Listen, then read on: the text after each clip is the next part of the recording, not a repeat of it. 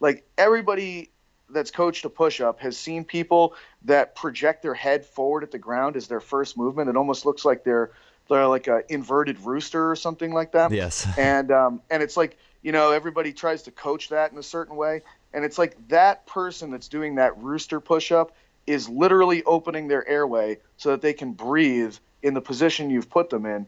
And now your coaching has taken their ability to breathe away from them because you've simply closed off their airway. I mean, like, do you think that their organism isn't figuring out a way to manage the most important elements of being alive in that position? Like, it's their organism is going to take care of the most crucial factors. You as the coach can potentially give them a new strategy, but you have to be very respectful of the intelligence of that organism's ability to survive at the most economical uh, methodology possible to it. That was Doctor Pat Davidson talking about coaching a push-up in context of the survival mechanisms of the human body. You're listening to the Just Fly Performance Podcast.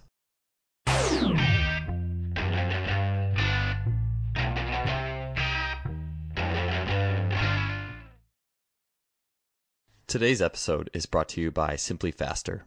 Simply Faster is an online athletic performance technology shop distributing items such as the FreeLap Timing System, GymAware, K-Box, ten eighty Sprint, and the SpeedMat. I've gotten many of these items from Simply Faster and can confidently say that they make today's best training technology available to everybody. The FreeLap Timing System has revolutionized both my practices and my athlete assessments, allowing me to look at the ten-meter fly capability of dozens of athletes in a matter of seconds. It is wireless, compact, portable, and incredibly versatile. The K-Box and ten eighty Sprint are fantastic tools for any coach looking to build speed, agility, and implement training scenarios that go beyond the traditional weight room. The ten eighty Sprint is being used by great coaches, training some of the fastest sprinters in the world, and it truly represents high-performance speed training. I can personally attest that Simply Faster's customer service is second to none. Christopher at Simply Faster responds quickly to queries, and anyone who makes a purchase from Simply Faster is in good hands. If you want to acquire some of the best high-tech training equipment available, stop by simply faster dot com. That's simply with an I, faster dot com. They are the future of coaching technology. Welcome to episode eighty-eight of the Just Fly Performance Podcast. I'm your host, Joel Smith, and today we have none other than Doctor Pat Davidson, who is now the Director of Training Methodology and Continuing Education at Peak Performance N Y C. Pat is the author of Mass and Mass two, which are strength and, spot and size, obviously if you can't tell by the, the title, training manuals, uh, and is also a sought-out expert in the field regarding all things training and human performance. Pat has competed as a one hundred seventy-five pound strongman competitor, and he was also a two-time world champion qualifier in that discipline. He has experience in competitive uh, M M A and submission wrestling, and prior to his current work at Peak Performance, uh, Pat served several years as a university professor teaching exercise science.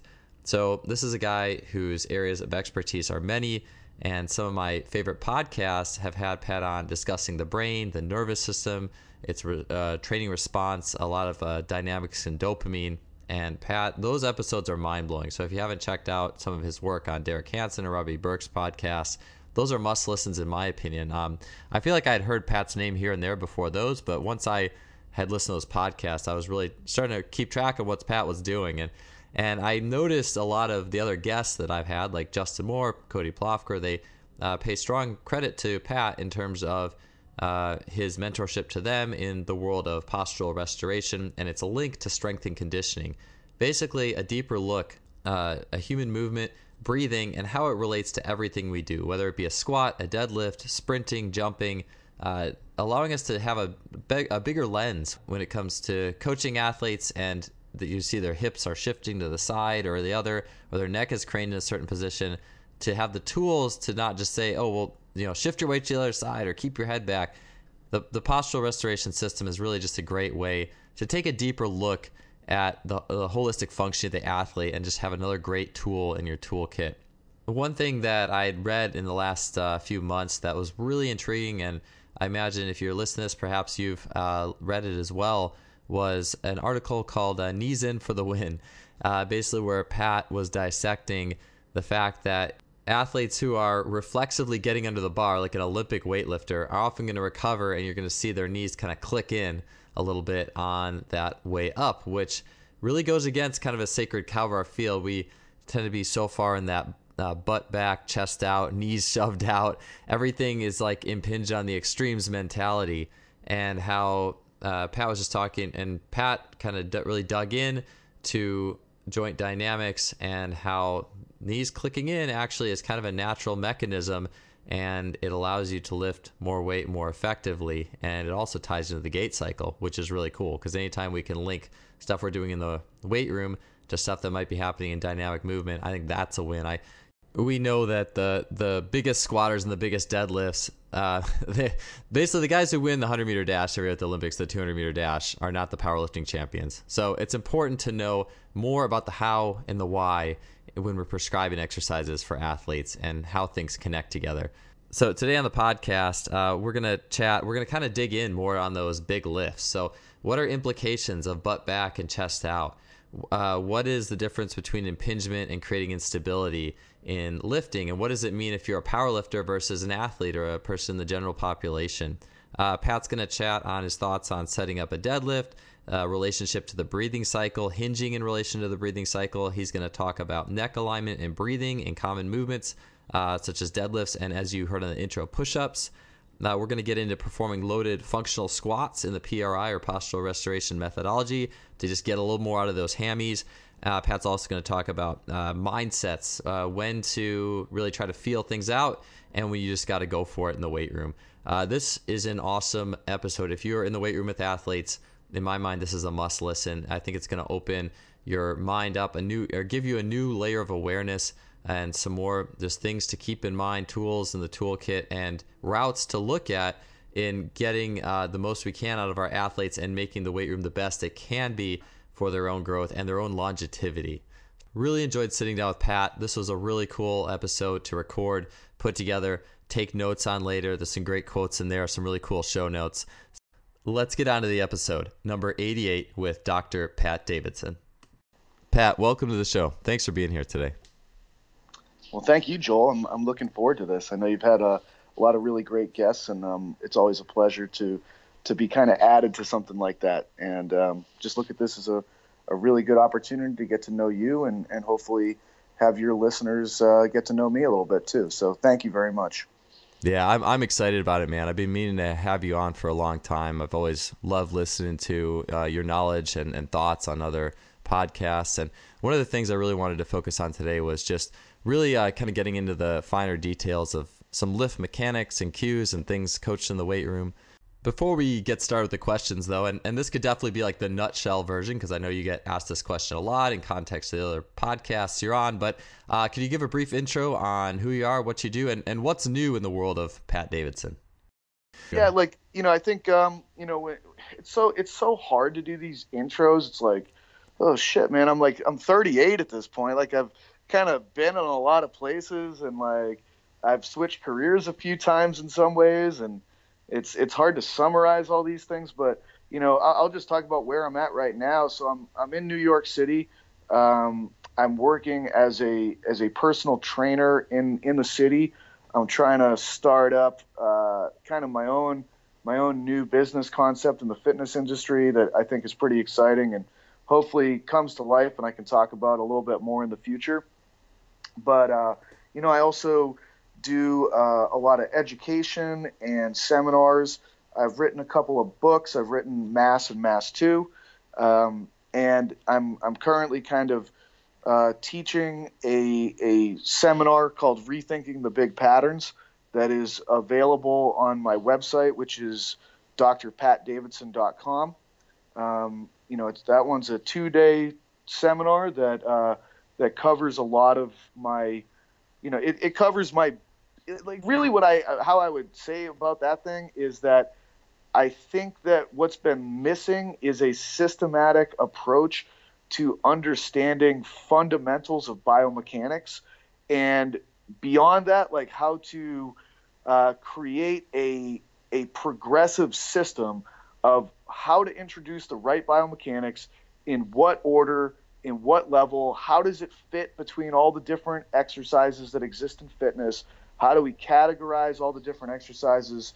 Um, you know, I, I think that the title of it, Rethinking the Big Patterns, um, I think about good strength and conditioning, and and it typically involves people categorizing things pretty well. And when I think about strength training, you know, we've kind of categorized things as like hip dominant, knee dominant, horizontal push pull, vertical push pull, core, anti-extension, anti-rotation, uh, triple extension power, and loaded carries. I think that that's sort of like what we've all kind of agreed upon is like this is training, so to speak, and I, I fit exercises into those categories, and I make sure I have enough volume and intensity to improve fitness over time in a progressive manner. And rethinking the big patterns is essentially zooming out even further and saying that exercises belong into one of three stances, and that in those stances, you can do exercises that are primarily dominated by one of three planes, frontal, transverse, and sagittal, and that those exercises are performed at various levels of force, velocity, duration. And uh, and once you create a box for all of those variables, you can now plug in a specific exercise that makes sense for fitting into that specific category. And now what's left is we have to figure out for each kind of athlete or general population person, how much fitness, how much volume and intensity does that person need for activities that fit that category, so that we can optimize their life, optimize their performance, optimize their health. Um, and so I'm, I'm, I'm very excited about that particular project. I'm actually hopefully going to be coming out and doing one of those in San Francisco, uh, probably at some point in the fall. So, you know, once that gets kind of finalized, I'll definitely let you know about it. And, um, you know, just just uh, doing various other talks. I've got one set up for, for uh, P R I. Uh, I'm speaking at their Interdisciplinary Integration Conference in April. Um, I'm speaking at Mike Ranfone's place in Connecticut in May. Um And I'm speaking at the New York City Hype Gym Foundations of Fitness uh, series of seminars. And the first one of those is going to be in May as well. And that'll feature myself, Stu McGill, and Joel Jameson. So a bunch of stuff coming up. Pretty pretty excited about all of those different projects. And, um, you know, I, I just like that it's an opportunity to to meet other people in our industry, such as yourself. And uh, there's so many awesome people all over the world, all over our country, that like, I just like people in fitness, generally speaking. I like spending time with those people, learning from them, hanging out, training, and sharing what I've got with them. So uh, I feel like I'm living the dream right now. Well, hey, uh, I love it, Pat. I'm, I'm looking forward to getting into some of those topics and ideas today. So we'll get on to the questions here. And uh, first, I guess the basic question, I think something that's, that's pretty common and apparent to everybody is, uh, what are the Uh, implications of squatting, the the typical butt back, chest out mentality, so or, or benching with an arch? So why why is this something that could have negative repercussions, uh, or or maybe for some people not be that bad? Like, what are um, can you break that down for us? Sure. So I you know I, I think that there's a million ways that you can do any kind of movement, and um, they're just strategies. You know what I mean? Like uh, I think people get bent out of shape, like. They see somebody doing a, a loaded exercise in an extreme position, uh, such as like being in a, a flex position or a hyperextended position. And it's kind of like the overreactive brain thinks that the world is going to end. And it's probably going to be okay uh, as long – like you can't really hurt yourself until you've gotten like really, really strong or trained with so much volume that you've put yourself in a position to hurt yourself with training. Um, but I, I would say that, that overall we all have possible strategies that we can utilize to execute movements. And generally speaking, I think that the strategies I try to coach people with is that I'm trying to get them to, you know, hold their body in certain positions, stabilize certain structures, and create movement with more of a muscular strategy and less of a joint strategy. You know, from like a simple perspective, I would say that like if you're feeling exercises primarily in joints, rather than in muscles, it's probably a strategy that has left less uh, potential time that you can train it. You know, like your ability to accumulate volume with that strategy is probably slightly less. You're probably going to find yourself existing in, in, in pain syndromes uh, down the line. It's more likely that you'll end up there. I think that the the cost of performing loaded exercises is probably slightly greater if you're using a, you know, a, a bone-on-bone impingement strategy as opposed to muscles really holding you in place and moving you through through uh, ranges of motion. So, uh, but but again, I, I think that like um, it's it's one of those things that we, we don't necessarily have to overreact to uh, to the degree that we will. You know, it's it's it's similar again. Like I'm kind of an East Coast guy, and I've I've talked about this before in other places. But like uh, you know, Mike Boyle's always been a huge influence on my thought process, and he's always talked about the pendulum of of uh, people learning something new and then overreacting to that thing, uh, and then we will underreact at some point, but that pendulum is always going to swing back and forth. But uh, I, I would say that overall, it's it's a strategy-based question and answer, and that I'm usually trying to teach more muscular strategies to people so that they can both find and feel certain muscles as well as rely on those muscles to be able to uh, really both hold structures and move other structures. Yeah, sure thing. I, I totally agree with the pendulum thing. I mean, I've, I haven't been in the industry that terribly long compared to a lot of coaches, but I think maybe in, in my time, decade or so, I'm starting to see at least half of the pendulum, and maybe in my next decade, I'll, I'll see some, start to see some things swing back. And so I'm excited for that, I guess, in a way, like just to kind of uh, feel like I have some wisdom under me. And I, I like, um, I do really do like what you said, like the muscular strategy versus the impinging strategies. And it, could you give a few examples of that? Like someone who's squatting, like what's, uh, what are some impinging strategies you're looking for, and how might you correct that, or, or a bench press or a common movement? Sure. And, you know, just to, I would say that there's probably one other facet to the, to the answer that I want to give on this, this question of like, what are my thoughts on this sort of classical chest up, butt back, shoulders back and down position that you see, uh, a lot of competitive lifters in, and basically the, the cue that you heard every strength coach from like nineteen ninety-two up to about two thousand ten uh, giving for almost every exercise ever performed in a weight room. I would say that, that uh, you know, part of the answer is what I already talked about in regards to either an impingement, uh, kind of bones coming together sort of strategy versus a muscular strategy. And the other the other piece of that puzzle is, is a respiration management um, answer. So I would just say simply that, um, you know, what are the outcomes uh, or, or what are the common impingement strategies? Like uh, impingement, I think, first of all, you have to define what impingement is, and it's just simply one, bo- one bone moving closer to another bone, like two bones coming together. So if I go with this big arch classical kind of chest up, butt back position for my big lifts, the impingement that's taking place is between the posterior aspects of the vertebrae. Uh, I'm I'm just simply moving those structures towards each other with adjacent vertebrae.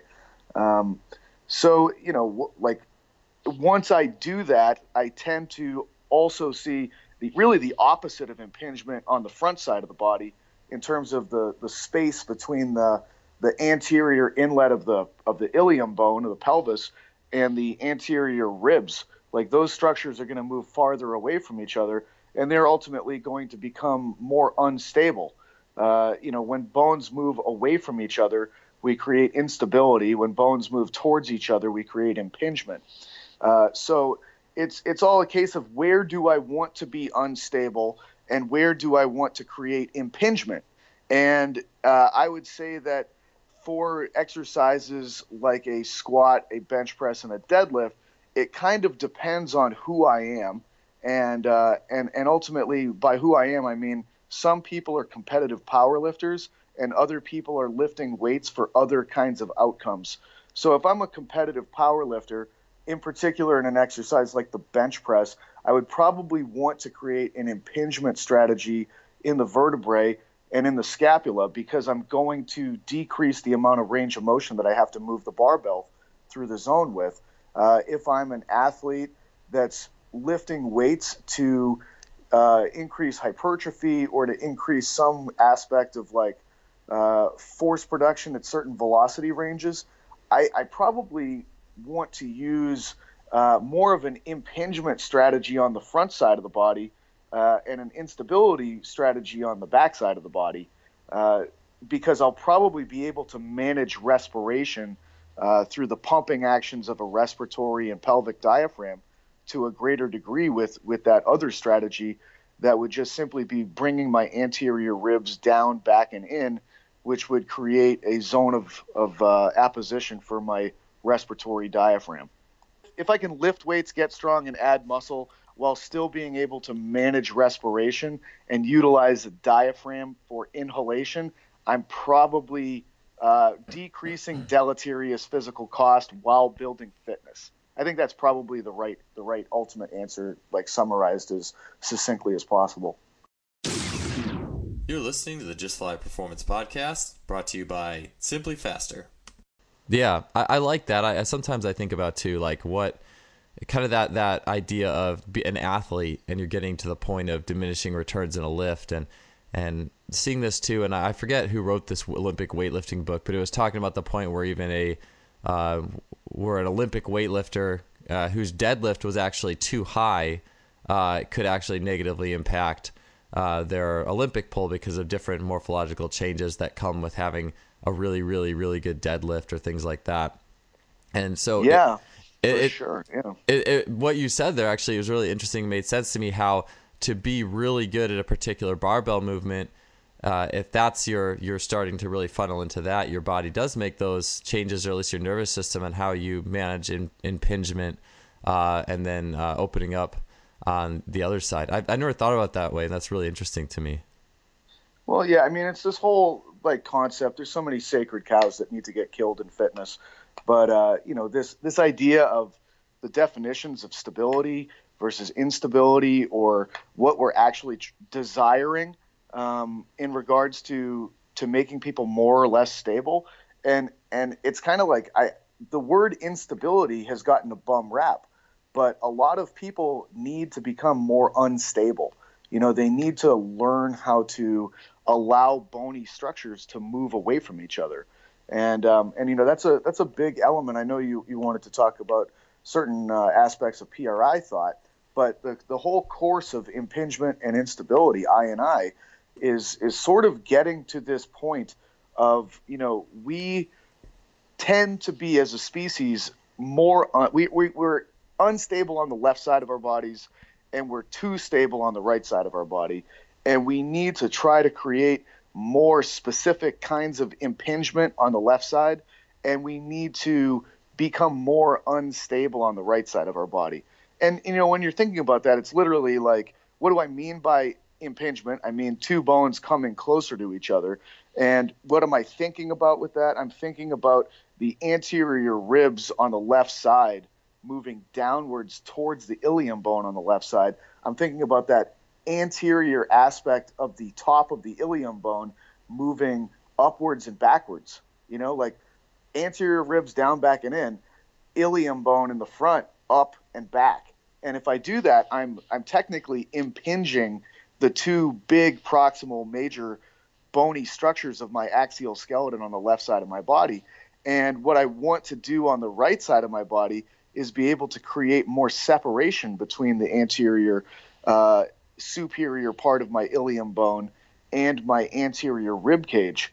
Uh, so it's it's a totally different way of thinking about things, but it's it, I think it's a, a more accurate model that actually leads to more predictable positive outcomes for people from like a, a movement variability perspective as well as a, a sensory motor competency perspective. Yeah, I, I agree. It is. It's interesting thinking about that too, um, and how you framed it there too. Left side, right side, uh, almost looking at the like what we look. We're just talking about squats, but now in the frontal plane, and and yeah, when you understand that through P R I, all of a sudden, uh, when someone's shifting their hips in squats, it's just because completely looking at it a different way than say I would have five years ago, where I would have just said, "Hey, stop! You know, just stop doing that. Just start going the other way," uh, and not mm-hmm. thinking about the space and, and the pressure on the different sides of the the rib cage and why that's why that's happening. So, I think that's another good way of looking at it. Follow, following up too, and, and kind of on the same lines of squat, uh, one of the things I really was interested in talking with you and getting your thoughts on, and, and a little expansion of knowledge, was uh, the ideas of squatting and internally rotating the femurs. And so kind of like people seeing that little click into the knees at, at some point in the squat, um, typically on that reversal. Uh, why why might that not be a bad thing? And when is it a bad thing? And how should we look at uh, the idea of knees in uh, when someone's performing a squat? Sure. So, I mean, I think that, the again, it's kind of these classical things that we've been coached in for how to squat properly is chest up, butt back, shoulders back and down. Uh, spread the floor with the feet, push the knees out. That's, that's you know, if you want like the the beginner's guide to how to coach the squat properly on practically every level, taught to you by practically every person in both the physical therapy and performance-based industries, there you go. That's kind of it. And again, it's sort of like, you know, anytime that everybody agrees on something that's that simple, there's probably either unappreciated in terms of how complicated it is, or everybody's like wrong on some level. Uh, and, you know, it's, It, I just don't think people look into things deeply enough. Like, they get very uncomfortable thinking about things that challenge their intuitive, quick thinking beliefs. And, um, you know, I, I like to just get as uncomfortable as I possibly can and stay there as long as possible. Uh, and if I'm wrong, I'm wrong, but at least I've thought about things and put forward a potential new way to do things. But, uh, you know, I, I just look at I, the article that I wrote that's that's on Rebel Performance that's called uh, Knees In for the Win regarding the squat. It, it's basically saying that, um, you know, when I'm I, I'm comparing the squat motion of the, like in terms of the femur mechanics, the really like lumbar, pelvic, femoral actions of the squat to the lumbar, femoral the lumbar, pelvic, femoral actions of the gait cycle. And, you know, I'm not I'm not trying to say that squatting is gait and that gait is squatting. Uh, squatting is squatting and gait is gait. But I think that there are some commonalities between the behavior of the femur and the pelvis during the two motions. And and where where I'm making that comparison is during the absorption of force phase and the propulsion force phases of the two mo- of the two motions. So when I'm absorbing force in gait, I typically have a triad of motion that's going to be femoral flexion, abduction, and external rotation. And when I'm propelling my body forward during late stance and terminal stance components of gait, I'm using the opposite triad of motion. I'm using extension, internal rotation, and adduction to be able to drive my body forward. And, you know, it's it's like ob- it's sort of obvious when you can watch walking. Like uh, when I land on my left foot during early stance, like I have to hit my heel, and I'm going to be on the outside part of my heel. My knee is going to be out. Uh, you know, I'm so I have to be flexed. I have to be externally rotated. I have to be abducted. Like, there's no other way to really do it. And then to finish, it's the opposite. Like my My body kind of relies on opposition to be able to create actual movement. Like I have potential energy of being in in one extreme, and then I utilize that to create kinetic energy by going kind of downhill in the opposite direction. So with the squat, I think it's fairly similar. And uh, I also just think about like looking at other animals, like more primitive animals, like a frog is a really easy animal to be able to look at and see how it propels itself forward in space. Like frogs utilize like kind of jumping, and even when they're swimming, they're sort of squatting. You know, they're they're they're like frogs basically squat their way through life. And when a frog is in quote unquote the bottom of a squat, or in the preparatory phase before it propels itself through phase through through through space, a frog's femurs are essentially uh, flexed, abducted, and E R'd. And then when it propels itself forward, it's going to extend, adduct, and internally rotate. Uh, so it's it's kind of like the, the big picture point of the article I wrote on squatting is that when you are descending in a squat, you're utilizing the same strategy of femoral flexion, external rotation, and abduction. And when you are rising from a squat, you are extending your femur, you are adducting your femur, and you are internally rotating your femur. Uh, now, where people are going to get confused is they think that automatically means that the knees are actually going to end up inside the feet at some point during the squat. Uh, and and I would say that they could end up inside the feet, or they might not end up inside the feet. If they end up inside the feet, it might be a it might be fine. It also might be a problem. If they don't end up inside the feet, that might be fine, and it might be a problem.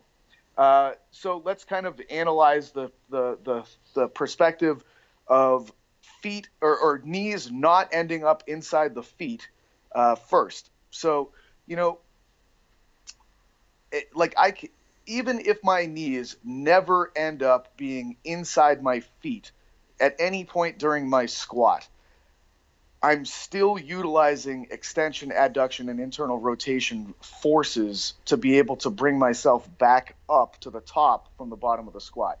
Uh, it's just all relative, okay? Uh, let's say I put somebody on a, a P T table and I test them and I discover that this person's femur cannot adduct, it cannot internally rotate, all right?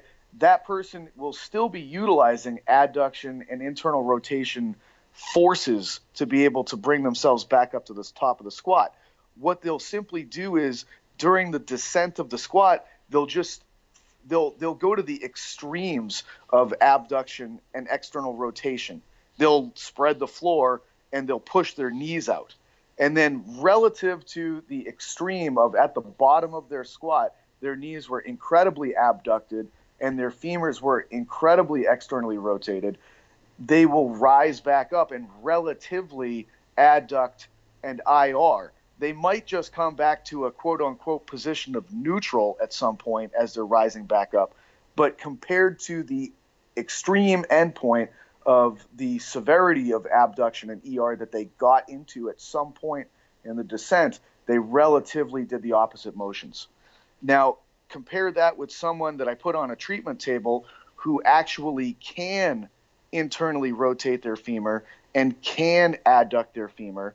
If that person is ascending in the squat and their knees are coming inside their feet, they're relying on the same motions. They're still relying on adduction, internal rotation, and extension of their femur to rise to the top of the squat. They just actually, anatomically speaking, can fully adduct and internally rotate. And and that's fine. Like that's that's kind of what you, you probably should be able to do as a human being. Now, the question and where people are going to freak out is, that's valgus. And the answer to that is, no, it is not valgus. Valgus is not adduction. Adduction is not valgus. Valgus is when there is torque and twist and difference between the actions of the femur and the tibia. Okay, if I see a femur that is internally rotating and moving towards midline, and I see a tibia that is externally rotating and staying on the outer edge, now I have a separation and a difference between the actions of those two bones. And that's where problems arise. Like that's where I'm going to be putting torque, twist, and strain on tendons, and that can be a huge problem. And, you know, in the article that I wrote, there's a pretty obvious picture uh, of a of a guy. Like, you'll typically see this more on the right leg with externally rotated uh, tibias that just have tremendous tibial torsion, and uh, and then a femur that's like kind of going into internal rotation uh, to a higher degree. And you just, you know it when you see it, because those two bones are going in different directions. And it's like, when knees are coming in, but the same behavior is taking place at the tibia and at the femur, that is not valgus. That's just simply I R and adduction. So I think that's where we have to really improve ourselves uh, as a field, is to actually be more accurate about our definitions, know what those definitions are, and then be able to know what you're seeing when it's taking place in front of you. Because not all knees crashing in towards midline is a problem.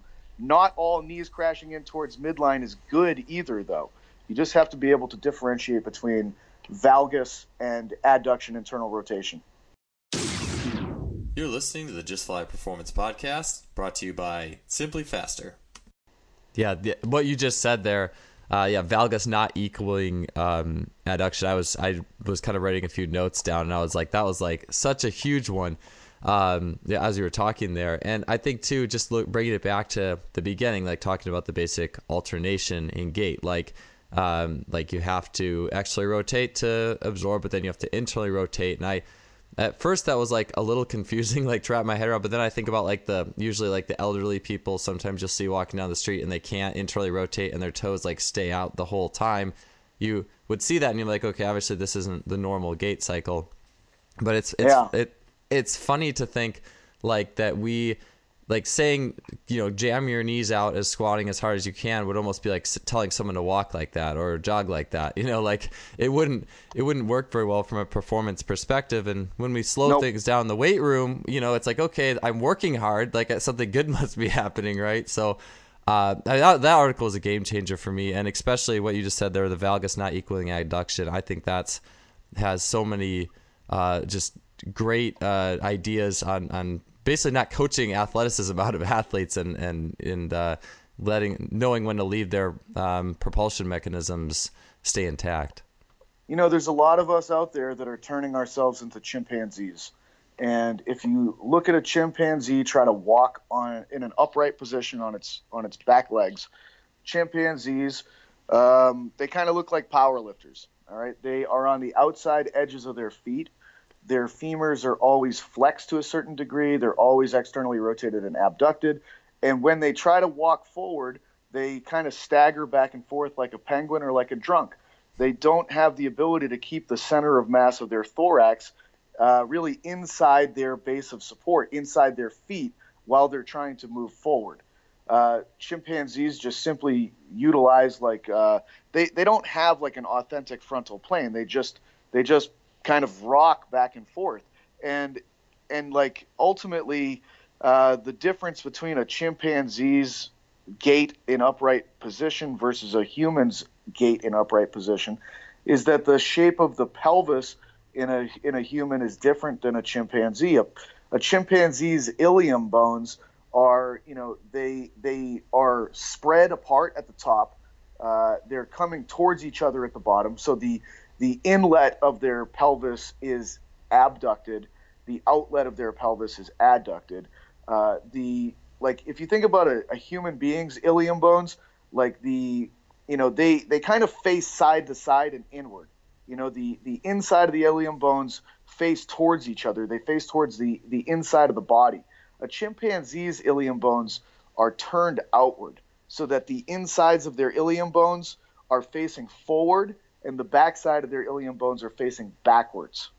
Okay, uh, when a, when a, when the ilium bones uh, in a human being are facing towards each other, that is what allows us to actually have a frontal plane and to allow us to move forward in gait without swaying side to side like a penguin or like the way that a chimp would would move. It, you know, I, I think we've all kind of seen that, that at some point, like the way that a chimp tries to move on its back legs, but it's it's kind of like we we're just simply utilizing chimpanzee-like strategies to teach people to squat in these in these you know spread the floor, knees out, chest up, shoulders back and down strategies. Like we're turning ourselves back into knuckle walkers with ilium bones that are you know basically in a P E C position. If you really want to know what a P E C pelvis is, just look at chimpanzee gait mechanics. It's the same thing. Uh, chimpanzee spines are straighter than human spines.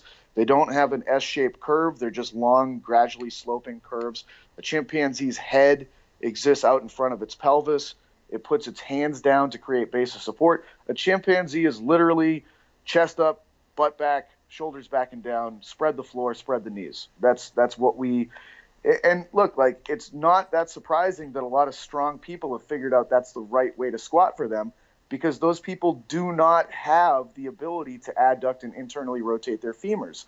So if I can't adduct and internally rotate my femurs, I'll just go further into abduction and external rotation so that I can relatively adduct and internally rotate to come back to the top. Uh, but it's it just takes a little bit more time to be able to see it all the way through as compared to this very simplistic, everyone should spread the floor, everyone should spread the knees uh, kind of mantra that we've all become so accustomed to in our field. Yeah, I, I love it. I'm going to have to put a bunch of uh, videos of animals in the show notes. I, I, w- I was saying, too, I was going to have to put, um, or I was thinking I would definitely have to put a picture. You you said you know it when you see it, when someone is squatting that way. I think those of us who have been coaching for a while definitely do. Um, but it, or when someone is is um, is is really in, in valgus and not not adduction, or they have that twisting. But I, when you were talking about the chimpanzee and the way their femurs are rotated, like they how their gait cycle suffers, but they would probably be great squatters. It made me think someone, everyone shows me, like every dunk or jump video that's ever been out there, someone sends me at some point. and uh, there was some, one of like a tim- chimpanzee dunking a basketball, and I could not believe how high that thing jumped, like, you know, bilaterally. Yeah. And it was like it hit a deep squat, and I seriously got like probably four feet up off the ground, no problem. But it kind of, to me, also makes me think a little bit about some of the differences in the basic skills too, like, and uh, and jumping too, I... that was one of the things that first got me thinking, and I drew a lot of context in in my own mind with the article you wrote, because I, when I would always watch myself do plyometrics, I was worse than anybody at this, but my knees would spin, so they were probably within an inch of each other when I do hurdle hops or anything like that, and I would sit, think, oh man, I'm going to blow my knees out. This is being, but I was a, you know, I was a seven foot high jumper. I could jump very high, very well. Never really had substantial knee issues, and and then yep. one day it struck me like. Uh, I mean, I used to think it was just getting the big toe, but now it's just like, oh yeah, I was just uh, stretching the glute. Like that's just internal rotation, stretching the glute so I can unload. And and ever since I, I had that kind of hit me, it's like, whoa, like. And so you you mentioning um, you just mentioned the squat and then the chimpanzee and some of the different skills that that really does bring a lot of things together. Yeah, like I'm fine with knees coming in as long as on a table you show me that your femurs actually adduct and internally rotate. Because you can do it. It's that when people on a table can't adduct and or can't internally rotate, and now all of a sudden I see knees coming in towards each other, where it's like, well, it has to be valgus. You know, it has to be that, you know, I've got twist and torque where I shouldn't, and that ligaments and tendons and other passive structures are getting stretched out and compromised and put in a dangerous spot. It's again, it's sort of impingement. Uh, where I want a more muscular strategy, um, but if if you're if you can I R, if you can adduct, go ahead and I R and adduct. It's it's the other people that are doing pseudo or phony adduction and I R that's really valgus that are the problems. But you know, it's like we we've just we've we've tried to put everybody in the same bucket because we get so risk averse and fear fear based with the injuries that do happen.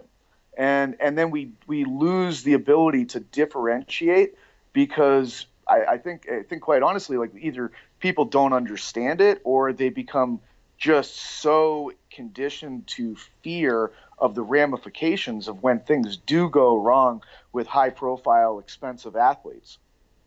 Yeah, I, I couldn't agree more. Yeah, the the what it takes to actually change the, the mentality of an industry or a group of people, I think. Yeah, especially when high profile athletes are on the line, is it definitely is a a, a point of contention or a really something that probably takes a, a real innate understanding uh, to kind of get through. I was I was going to ask you too. You mentioned uh, testing people on the table to to see. I'm sure a lot of people listening to this are probably thinking, okay, I, I know a few athletes who are, you know, do you have some of these traits you've been talking about. Uh, what are some of the tests that you will do when you get them up on the table to test for that, uh, the ability to internally rotate and adduct? So, I mean, you got like the Obers, the modified Obers test, or what P R I calls the adduction drop test. Um, that, that tells you whether or not someone can adduct. And then for I R, like you can do supine, um, you know, bring the femur to, to flexion at ninety degrees. And see whether it can internally rotate and externally rotate from that position. You can have someone sit on the edge of the table and, and just, you know, test them in I R and E R.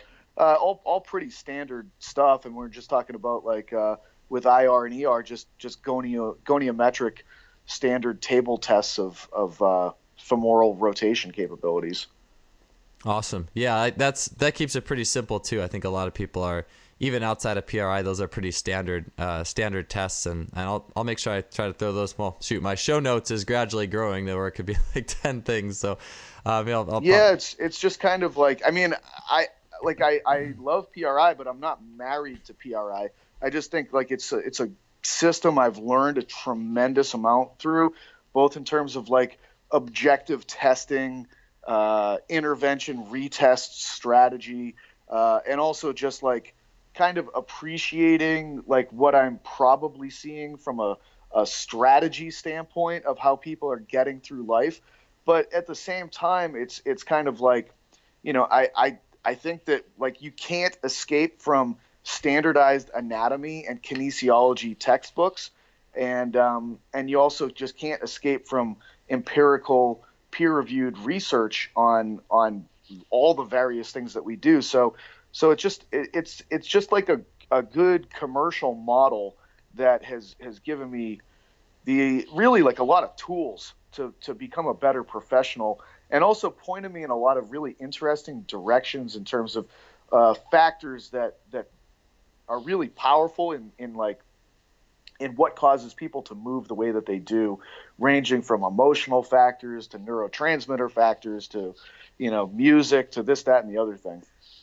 Yeah, I, I completely agree. It's definitely uh, having new lenses in the way you view human movement is just, it's it makes the uh, what we do so much fun.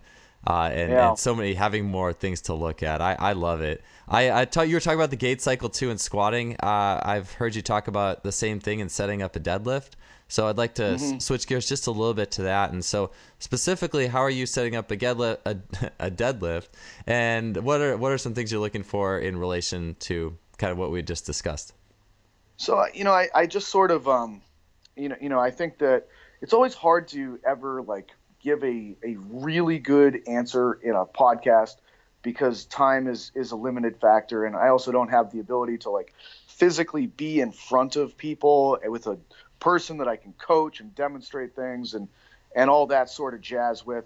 So I, you know, I, I do have a, um, a seminar available on, um, on the website that I've got that, that kind of, it, it really covers my, my primary thoughts on like, Uh, coaching and, and getting people to to perform movements in, in various stances and planes, ranging from warm up to, you know, speed agility up to strength and power and aerobic conditioning. And and um, you know, one of the things that I do in in that in the Rethinking the Big Patterns seminar is I try to categorize exercises as best I possibly can.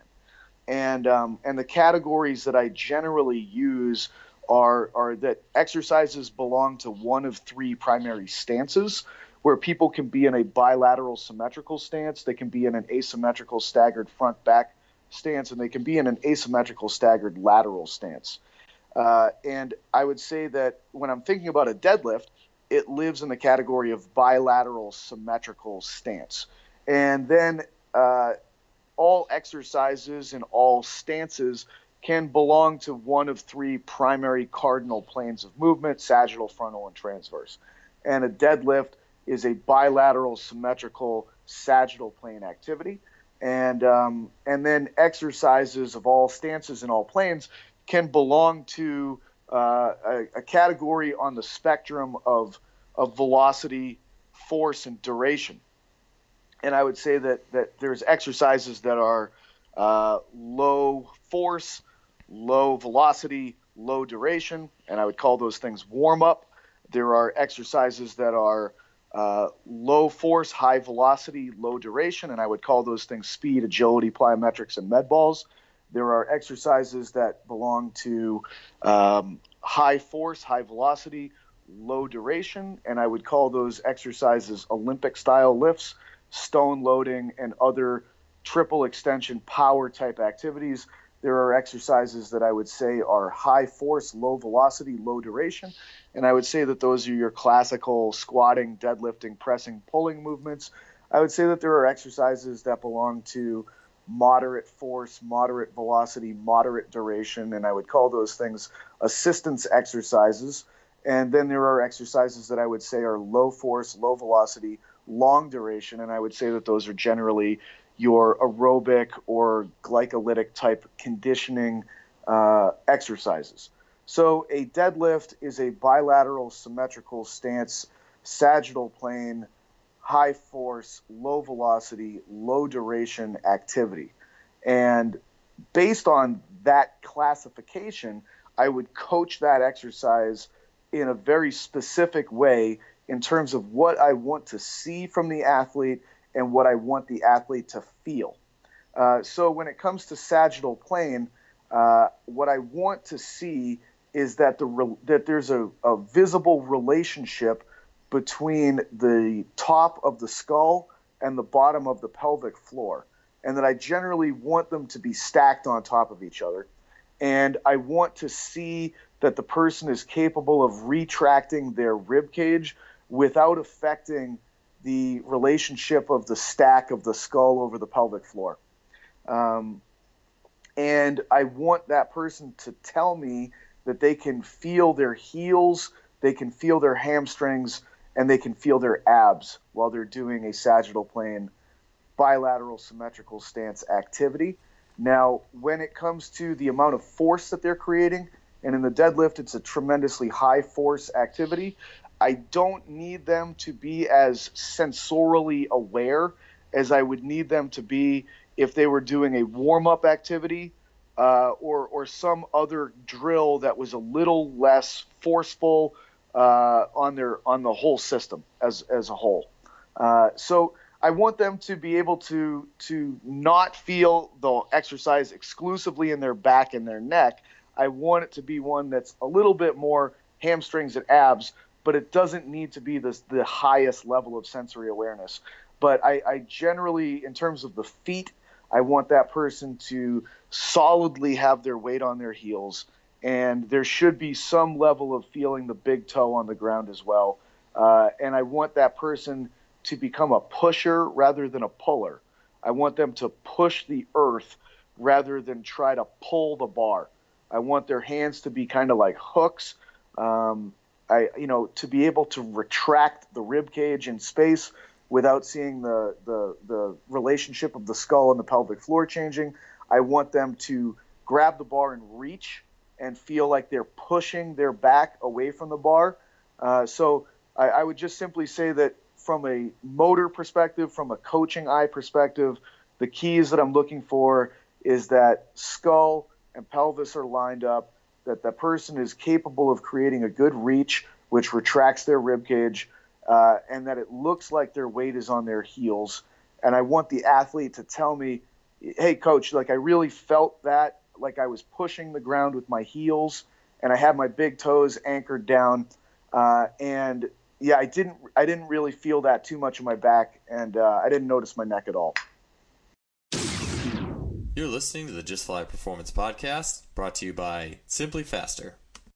Uh, yeah, one thing I, I was curious about, you mentioned line, and I've heard this before, and actually this is something that I've I've, I've never probably made a solid decision on myself. I'm interested on your take.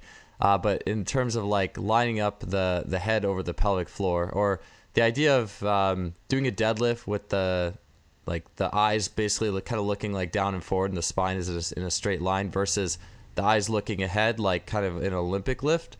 What's um, mm-hmm. what is what are some thoughts and ideas there on on those differences? So I'd say that like when it comes to the sagittal plane, uh, I don't really like this term neutral spine. I just think it's a trash term. Um, if I was going to define what a neutral spine is, it's one that that has thirty degrees of lumbar lordosis and thirty degrees of cervical lordosis. And I don't know about anybody else, but I don't have an X-ray machine handy when I've got athletes in a deadlift. Like I, I don't know where their spine actually is in space. Uh, so I I think that the best case I can do is I can use these kind of sensory motor competency checklists as a proxy to that. Um, and, you know, in terms of, of eye position or, or, or where you're looking during these things, like I am not a pack the neck coach. You know, I, I think that, that I'm trying to manage the airway uh, while people are doing exercises. And, and I don't know about you, but I've taken C P R courses, and nobody's ever had me open the airway by packing the dummy's neck. I generally I generally do the opposite. You know, I generally am trying to create more lordosis in the cervical spine so that I can actually open the airway uh, to be able to to permit breathing to take place. So I I coach people to I try I'm trying to promote a certain degree of lordosis in um, in the people that I'm working with, so that they can still potentially breathe during an activity such as a deadlift or a push-up or other other kinds of bilateral stance, uh, sagittal activities, that people will oftentimes kind of choke off their airway while they're doing. Um, and and I just I, I I hear more people complain about shoulder problems when they're they're moving their chin down and back, as opposed to allowing their chin to go up and forward a little bit. It's, to me, it's the relationship of the top of the skull and the bottom of the pelvic floor uh, that, that really matters. And I just see more often than not that the skull being forward is is is a is generally the problem. You know, I think that, that as a field, we we are, are fairly clueless about kyphosis in the thoracic spine, and that a lot of people think they're seeing kyphosis when in reality they're actually just seeing a forward skull, and um, and that forward skull is creating a situation that is flattening out the cervical spine and causing that cervical spine to lose lose the lordosis it desperately needs. And once it loses that lordosis, it's going to simply just be um, you know impinging the airway and closing off the ability to to have airflow take place. Yeah, that probably really, really messes with the dynamics of things. I, I like the C P R episode, or the C P R anecdote there. I, because I'm like, yeah, that, that makes perfect sense to me.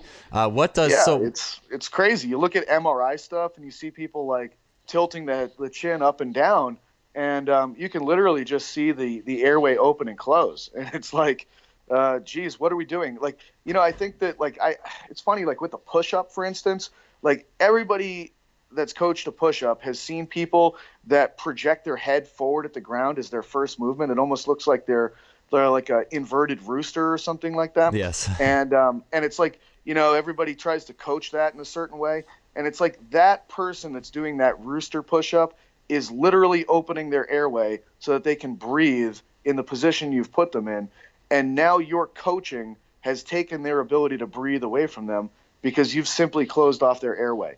I mean, like, do you think that their organism isn't figuring out a way to manage the most important elements of being alive in that position? Like, it's their organism is going to take care of the most crucial factors. You as the coach can potentially give them a new strategy, but you have to be very respectful of the intelligence of that organism's ability to survive at the most economical uh, methodology possible to it.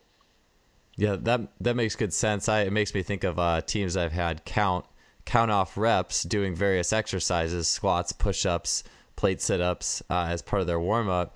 And some of the athletes are like, I, I have a hard time counting when I'm in this position. Or it, it makes me yep. like, it's probably like the easiest way to to to kind of get to the heart of uh, someone's patterning is have them talk or count while they're totally, trying to do something. Totally. You know, I, I see a big-time parallel between people that struggle with bent-over rows and people that can't hip hinge very well, and um, and you know it's like they can't breathe when they're in a bent over row, like at all, because they're just kind of buried in a hinge. And um, you know we're always trying to give them these standard strength coach cues of like, oh, I'm gonna tie a rope around your waist and I'm gonna pull you back, and uh, and that's gonna teach you how to hinge better or whatever it is. You know what I mean? Like we we again like like I think the the hinge position is one like I, I don't coach people on day one. I just make them do bent over rows and I see if they can talk to me. And if they can't, I'm like, well, this person just can't breathe in a hinge. So, you know, like, am I going to be able to coach them through that? Well, maybe over time, but I have to make them first aware of the fact that they can't breathe in this position. Um, and then I'm, I'm probably going to cue them to hinge backwards, not even with their hips. I, I really cue people to hinge with their ribs. Like I, I put my hands right on their ribs and I'm directing their ribs down and back towards their hips. and exhaling. And then all of a sudden, before you know it, that person's hips are translating backwards through space. And, um, you know, I, I think they're unstable on the anterior aspect of their axial skeleton. And I'm actually increasing their stability uh, through an anterior axial impingement strategy. So it's, you know, it's just different ways of, of kind of looking at the same stuff that we've all been looking at for a long time, and maybe finding something that's been sitting there all along that's really like low-hanging fruit that gives you what you want, that maybe appeared to to at first be like uh, counter to your initially held beliefs. Yeah, totally. That's like another layer right there. I think uh, you know, the typical hinge coaching that I've always done has been like hands on the hips, use a dowel rod on your back, like sensory through that, but never had thought about the ribs and breathing and how that impacts. And then probably you could translate that too to what they look like when they get down and do a push-up, and what their head and neck are doing and ribs are doing. And it's, it'd be more universal uh, changes, totally. I feel like, getting from They're, there. They are shooting their head forward in space because their ribs aren't in the right position to be able to give their diaphragm a chance to inhale air for them.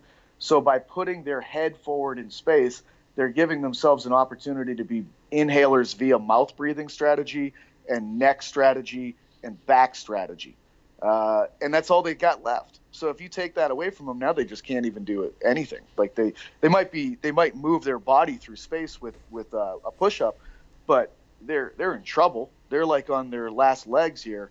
And they're probably going to be the kind of person that fatigues quickly in exercise. You know, like they might be strong, but they might get tired and have a hard time recovering. Yeah. Yeah. I love it. I, I think that's an awesome way of seeing those relationships. Uh, I quickly, I want to get to the next question I wanted to ask you. So what does, uh, what does having a lined up uh, head or cranium over the pelvis look like then when you're running someone through a deadlift or hinge?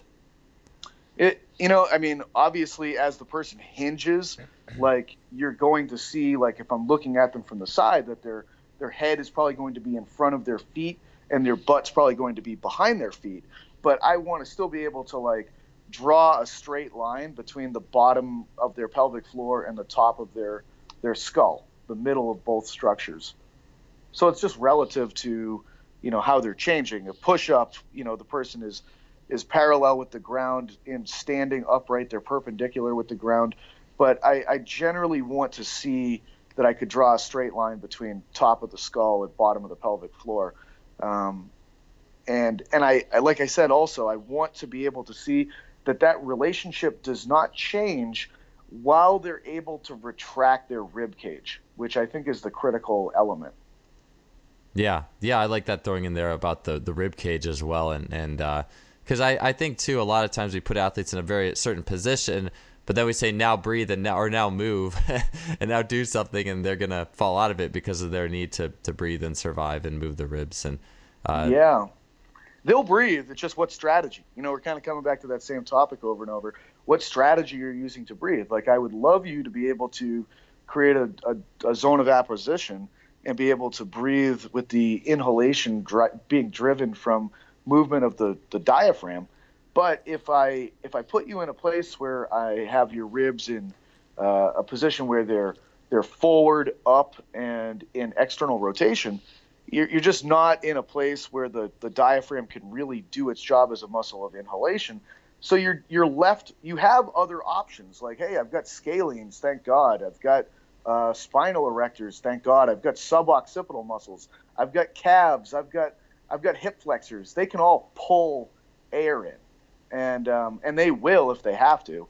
But now you've got, you know, monster calves and monster S C Ms and scalenes, and and uh, and your hip flexors love to take over for every position that you could possibly be in. And it's always like, you know, why, why, why, why, why? And it's because they have to. They're just trying to keep you alive. Yeah, I, I love it. I was going to uh, ask you, so that the next question I had, uh, I think is probably related to that. I've seen, I, first I saw it was Cody Plofker doing a K-Box squat with a physio ball kind of in his belly and, and, and his spine inflection. And then I saw uh, you not too long afterwards Uh, you had a, it looked like a Dynamax med ball uh, kind of in, in the front of your ribs, uh, kind of curving your spine around it, doing a, a hinging movement on the cable machine. Uh, could you talk to me a little bit about that? Like, what's the uh, emphasis of that? What is that trying to help and correct? And sure. uh, how's that work? So it's kind of a loaded functional squat for P R I. Um, so so what I'm trying to do in this in that position is it's it's um you know to to really describe it like I'll like I I like it with the med ball because I want you to really be able to get your arms around it. I'm I'm just creating a reach with that. And if you look at, at the video of it, it's it's creating retraction of the rib cage. It's the rib cage that you're seeing going back.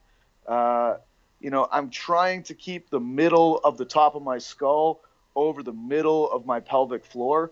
I'm trying to keep my weight on the heels. So, I, you know, when I'm coaching people through the exercise, I start the exercise at the top. Okay, like grab around the med ball, grab a cable. You're going to grab a, the, the cable on the left side of the rack with your right hand and the cable on the right side of the rack with your left hand so that it pulls you across the med ball. And then like really squeeze the med ball as if you were trying to pull the med ball through your chest, through your back. Uh, and that action will really retract the rib cage way back. Um, and then stand up, get as tall as you can and feel the feel that your head the middle of your head is over the middle of your pelvic floor. And as you descend into the squat, I need you to really keep the weight on your heels, and I need you to not let your butt travel backwards relative to your head. I want you to imagine like you can drag the ground backwards with your heels as if you could hamstring curl the ground as your knees reach forward. And that allows you to be able to keep your pelvis under your body and under your head. I, I have some people do that exercise and they feel nothing. And I'll video them and I'll show them exactly what's happening. And their butt is behind their body. It's behind their thorax. It's behind their head. Or their head is way out in front of their body. Like, I mean, that's what I struggle with in that exercise. The more that you're able to keep your head over your thorax and your thorax over your pelvis, and uh, I mean, it'll it'll light your hamstrings up like nobody nobody's business. As you descend, it will it will kind of like just toe your pelvis into more and more of a posterior tilt, which will leverage the hamstrings. To come back up, all I want you to think about is that you are pushing the ground straight through your heels. And the exercise gets more and more challenging, harder and harder and harder as you get closer and closer to the top. Uh, You know, it just it feels like your hamstrings could not possibly contract more forcefully than they do in that activity. Um, and again, it's sort of like, where do people go wrong? Uh, the head's too far out in front or the butt's too far behind. And then you take you, you just put the hamstrings on slack and they just don't have any leverage to be able to to do the action that I want them to do in that in that particular movement. Yeah, well, I was really interested in the hamstrings in that movement because I'm I'm a person who really struggles to recruit my hamstrings in a lot of activities. Um, hamstrings are super weak, and so I saw that and I was like, okay, like, and I, I was getting a little bit. Uh, so it's the posterior tilting of the pelvis and the shortening of the hamstrings that makes them more available. Is that is that the mechanism that's getting the hamstrings to engage more in that particular exercise? Yeah, I mean the hamstrings attach to the ischial tuberosity on the backside of the pelvis. So they and they also attach to the tibia at the bottom on both sides. So it's it's trying to create impingement between ischial tuberosity and tibia. Like I'm trying to bring your posterior pelvis closer to the front of your knees, uh, in all honesty. And if I do that, I'll shorten the hamstrings. I'll leverage them. And if I can keep them in that position as you begin to push the ground, I'm going to teach you how to push through a hamstring. Um And I think that that's a that's that's what I really want to be able to train the pelvis in the sagittal plane. Um, but yeah, I just I just simply see it as like every time that that exercise, and I get some people that are like, oh, this exercise doesn't do anything for me, and I'm like, well, I mean, like let's let you got to see what you're doing here, like because when I'm I'm looking at you and I I understand that that's doing nothing for you, and and it's really the relationship of the pelvis Uh, to the rest of the axial skeleton that's that's not that's not holding up here, and and it's like it's it's that's a hard exercise. I don't start people there on day one. Like like day one people have no business doing that exercise. I'm going to start that person like probably on their back just to be able to learn how to find and feel hamstrings.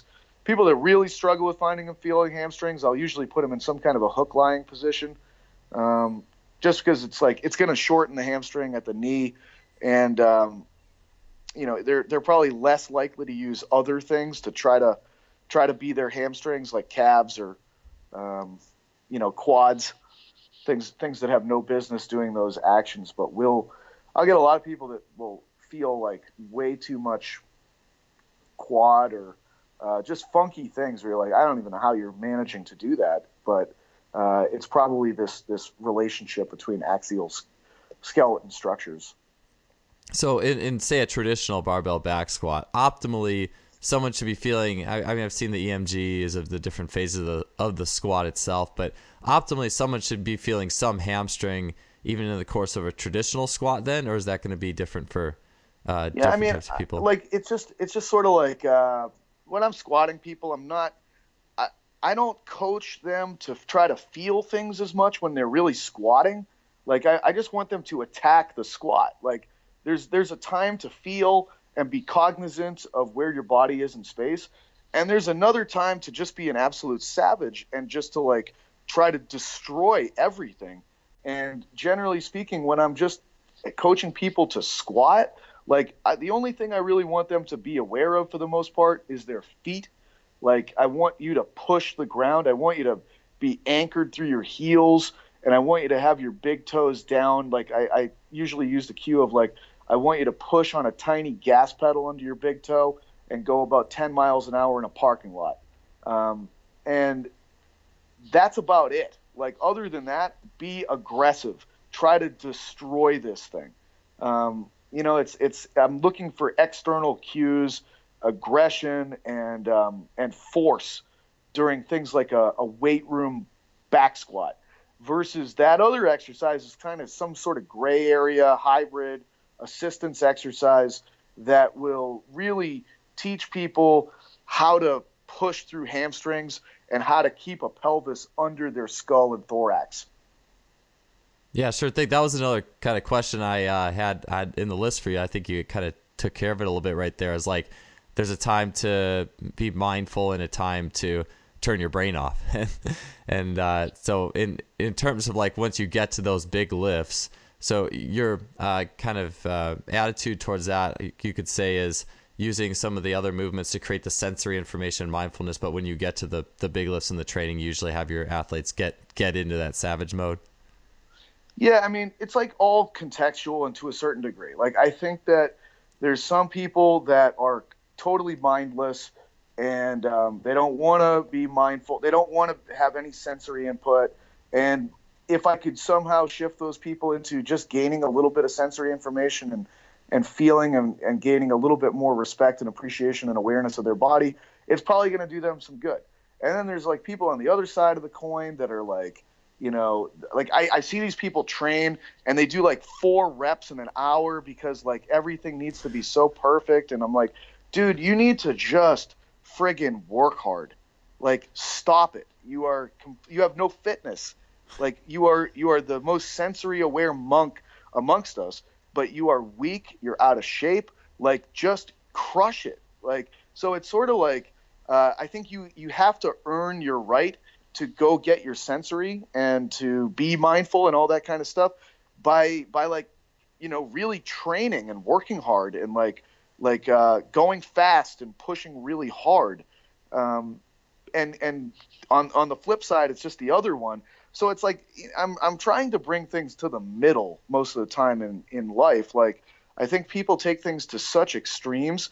And um, it's almost like I need to say extreme things that go in the opposite direction to just kind of make people somewhat aware that they're they should be questioning their absolutist extreme view, because I really fundamentally believe that most complicated issues that we're presented with on this planet, there are more than one correct answer to those issues. And there's probably two divergent correct answers at the same time for most of those issues. And as a result of that, you have to learn to be okay with being uncomfortable with your stance, and like being okay with letting it go at a certain point in time, so that you truly can alternate and go back and forth between beliefs, movements, whatever it is that that's kind of the paradigm of of of the day. Yeah, I, I love that. I love too, just kind of like the idea that you were saying, I, I have to say something extreme to move someone towards the middle. Like it's like people almost it, uh, like it's almost like there's a threshold that gets people's brains even kind of going, so they'll they're willing to move in a, a particular direction. Yeah, you know, I mean, like look, like power lifters have figured out how to move the most possible amount of weight in the deadlift, the squat, and the bench press, and most of those people go into these big extension patterns and use posterior impingement strategies of their axial skeleton to accomplish those things. That's an extreme. Uh, then on the opposite side, if you want to find and feel and become as aware of your body as you possibly can, you probably need to flex. You probably need to create impingement strategies on the front side of your body and maintain relationships in space between skull, thorax, pelvic floor, uh, and then be able to feel the way that arms and legs move in relation to that, the way that arms and legs drive axial movement, and also being able to, to keep your axial skeleton in certain positions and dissociate your appendicular skeleton from, from the axial skeleton. Uh, and, and that will build tremendous awareness and sensory motor competencies. I, I would just like a situation where you can do both of those things ultimately, uh, and that you're not married to either end of the spectrum, and that you can kind of do all of those activities somewhere in the middle as well.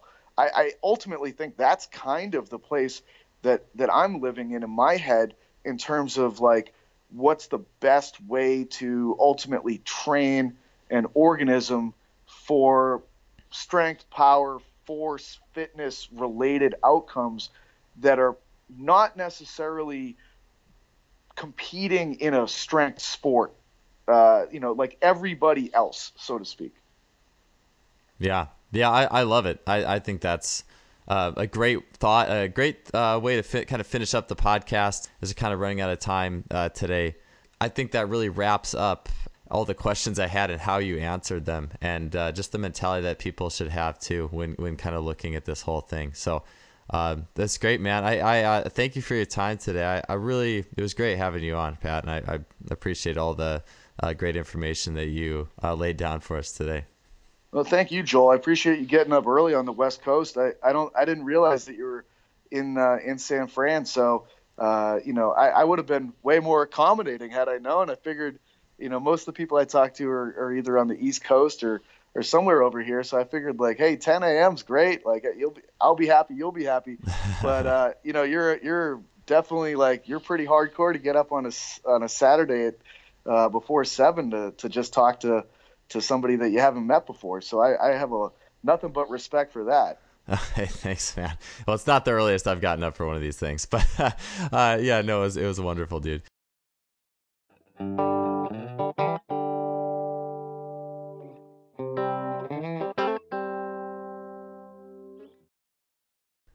That does it for another episode. Thanks for tuning in today. I'm sure you left that one just having a better appreciation for just the amazing dynamics behind human movement, breathing, what the body does to survive, and how we can be better coaches with that in our back pocket or at the front of our mind before we just tell somebody to go the other direction, that lift, and to straighten up and to appreciate everything that the human body does in, in its movement systems.